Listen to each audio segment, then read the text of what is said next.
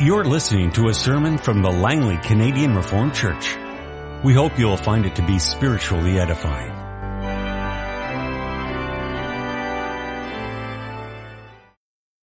In connection with our sermon this morning, we have two readings together. I would invite you to turn first to the New Testament, the Gospel according to Matthew chapter 9, and we'll read the verses 9 through 13. As Jesus went on from there, he saw a man named Matthew sitting at the tax collector's booth. Follow me, he told him. And Matthew got up and followed him. While Jesus was having dinner at Matthew's house, many tax collectors and sinners came and ate with him and his disciples. When the Pharisees saw this, they asked his disciples, why does your teacher eat with tax collectors and sinners? On hearing this, Jesus said, it is not the healthy who need a doctor, but the sick.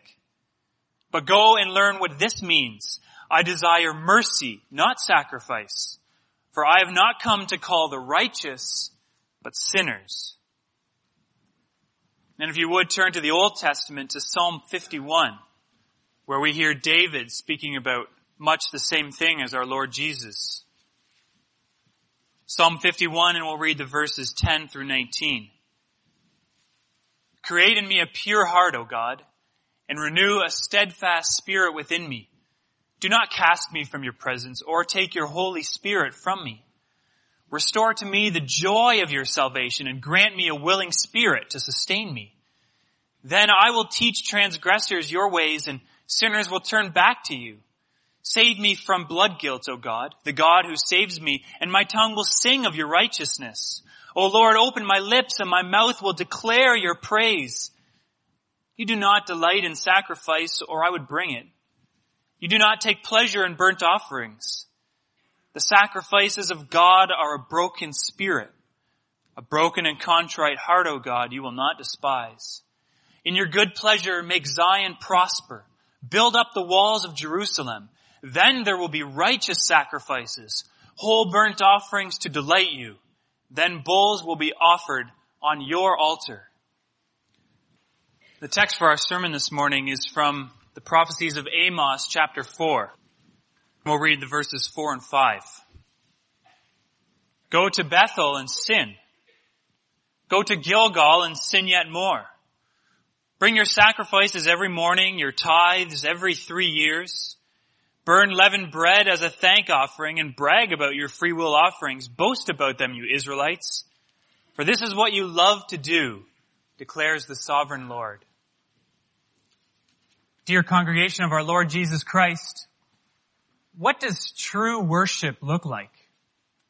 What does true worship look like? That seems like a good question to ask on a Sunday morning, doesn't it? As we're gathered here together for worship. After all, is that not the reason why we have come here? To worship the Lord our God. So what does it look like? It's not only an important question because we're all gathered here as the church of Christ to worship God. It's not only because we're gathered here, but it's also critical because it speaks about the most fundamental and important part of our lives, our, our life as a human being and, and certainly as a Christian. That is our relationship to God. Worship is the outflowing of that relationship with our, our covenant God.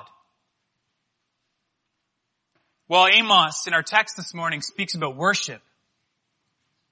But he's not talking about true worship. Either he's showing us what false worship looks like. But what a great contrast is that when we compare that to what we are doing here this morning. We see the great difference between what the Israelites were doing and what we are doing here this morning as we gather around God's Word and our Lord's table. Because as we celebrate the Lord's Supper together this morning, we're drawn to true worship as we're called to lift up our hearts on high where Christ is seated at the right hand of God.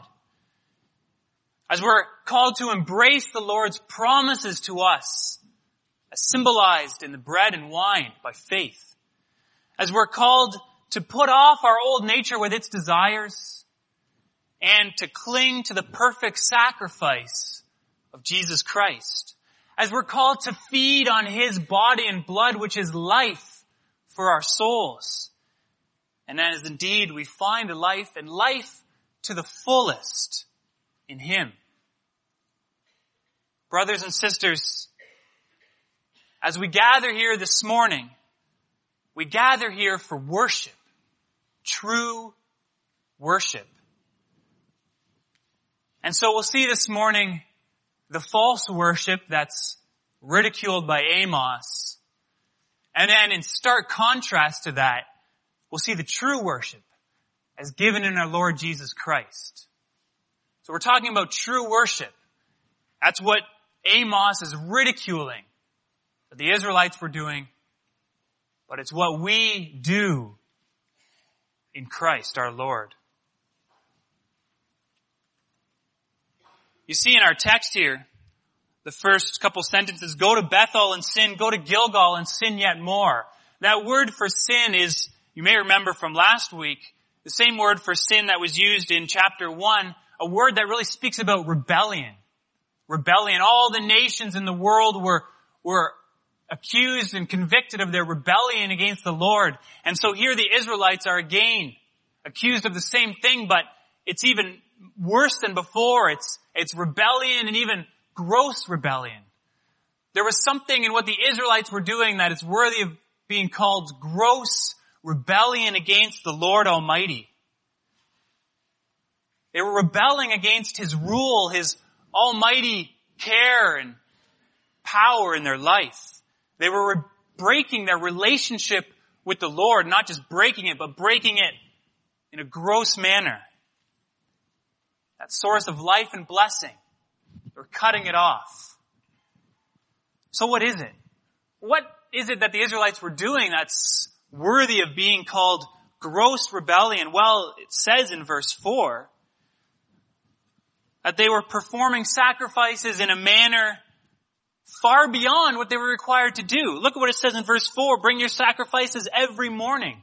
Your tithes every three years. And actually, if you look in the, at the footnote in the NIV there, you'll see that you could read tithes on the third day. And that seems to be more what the original is talking about. Not every three years, but every three days they were bringing their tithes. While sacrifices every morning, that was far more frequently than the law prescribed. And tithes every three days, that was way beyond what the law des- described. The law said in Deuteronomy 14 verse 28 that they were to bring it every three years. But the word here in this, in our text is quite clearly every three days. Well, at first it doesn't make any sense to us, does it? How can giving more to the Lord be a bad thing? You would think that if Amos was really going to ridicule the people of God for their worship, he wouldn't pick out the fact that they're doing far more than they really ought to be. Can you imagine being disciplined because you're giving too much to the poor? Can you imagine being rebuked because you give too much to the church or because you attend the, the worship services altogether too often or because you pray too much? It almost sounds absurd. So why is it wrong? Why is Amos taking the people of God to task about their worship in this way? Well, it is for this reason.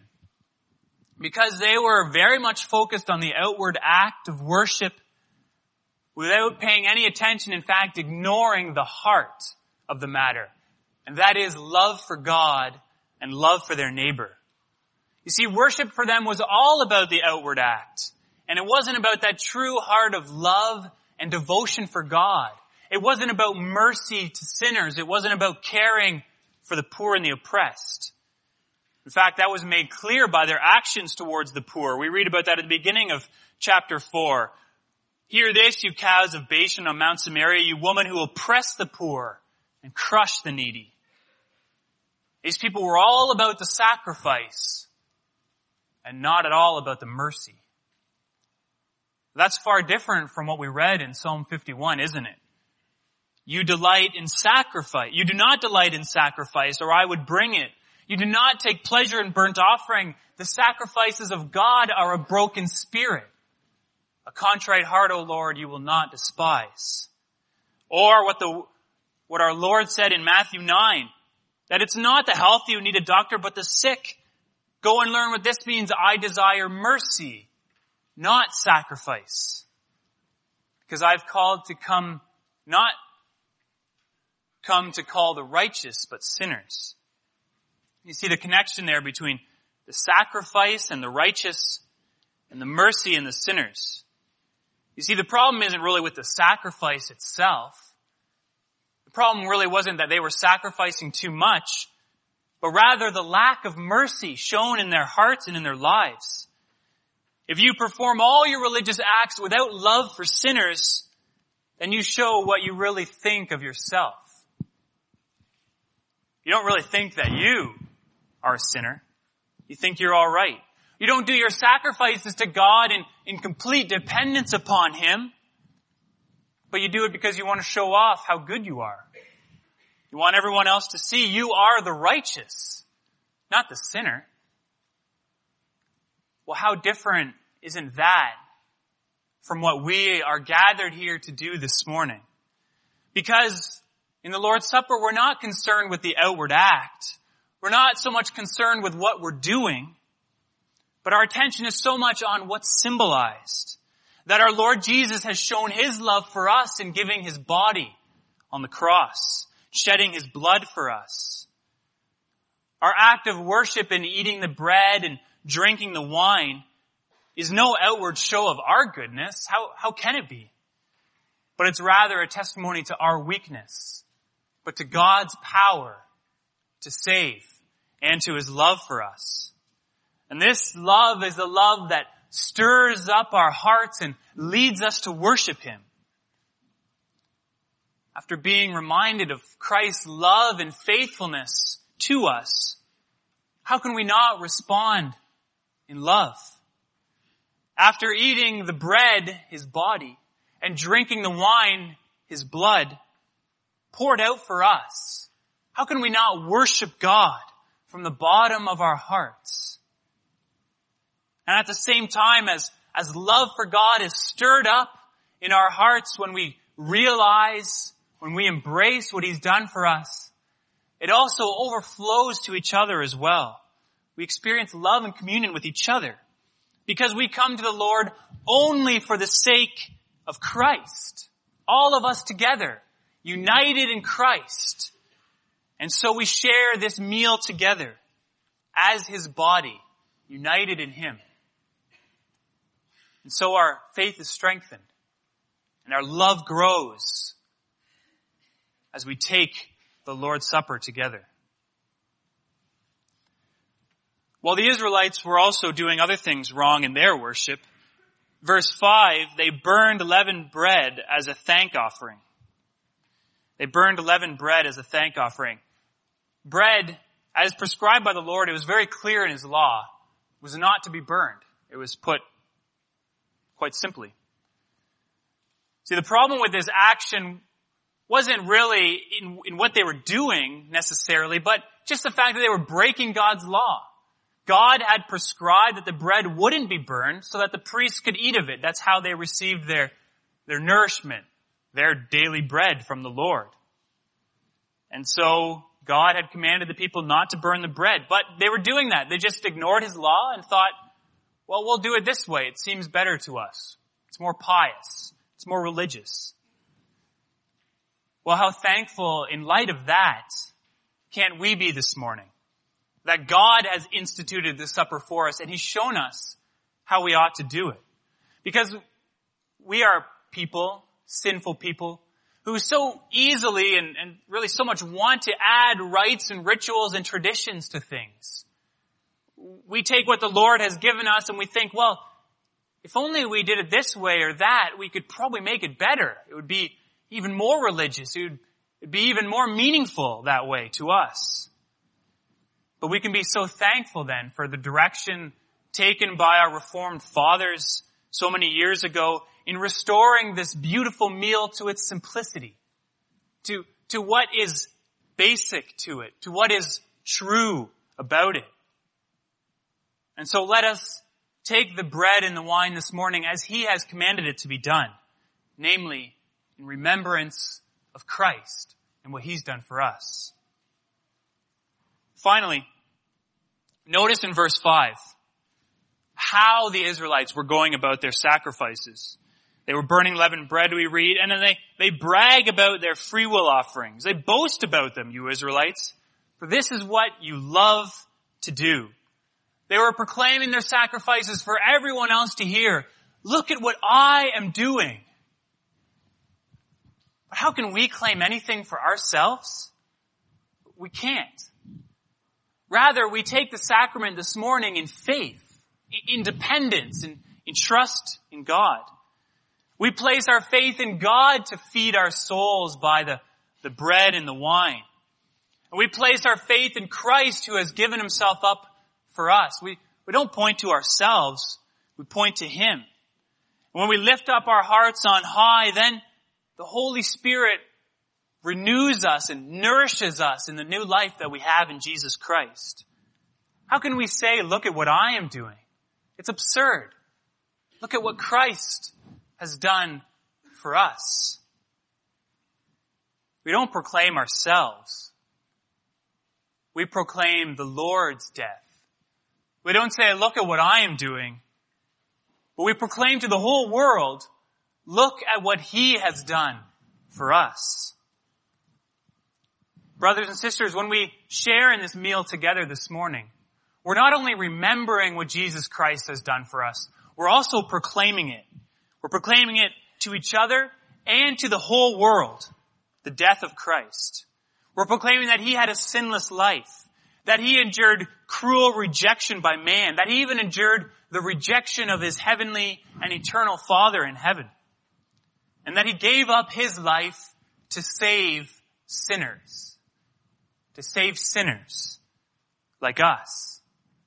And we will continue to proclaim his death until he comes.